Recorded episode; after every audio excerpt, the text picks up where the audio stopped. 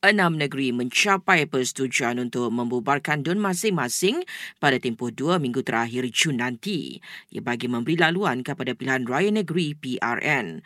Persefahaman yang dicapai dalam mesyuarat Menteri Besar dan Ketua Menteri enam negeri itu akan dipersembahkan kepada Sultan dan Yang di-Pertuan Besar negeri masing-masing untuk diperkenankan. Kedah, Kelantan dan Terengganu kini diperintah oleh P A S, manakala Selangor, Pulau Pinang dan Negeri Sembilan di bawah Pakatan Harapan. Peluang kerja perlu diberi perhatian dalam belanjawan dua ribu dua puluh tiga. Tegas Presiden Persatuan Alumni Parlimen Belia Malaysia, Muhammad Nazin Faiz, ia penting bagi menjamin masa depan generasi muda. Saya rasa peluang pekerjaan ini mesti juga diletakkan sebagai satu keutamaan dan mestilah juga ia mencakupi kepada gaji yang setara. Kita tak boleh lagi bayar underemployment sebab kita tahu keadaan semasa rakyat Malaysia untuk memastikan hidup di ibu kota tu, kalau kata tiga ribu tu masih boleh disebut sebagai bibot.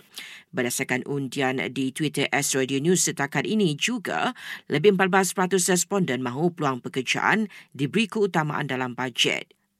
Ikuti pembentangan dan analisis belanjawan dua ribu dua puluh tiga secara langsung bermula jam tiga petang esok di Astro Awani saluran lima kosong satu.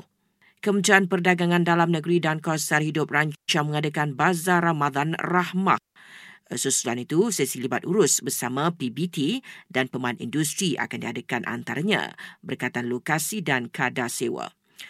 Kementerian Perdagangan Antarabangsa dan Industri sedang bincang dengan pengeluar kereta nasional untuk mempercepatkan pengeluaran kenderaan elektrik mampu milik.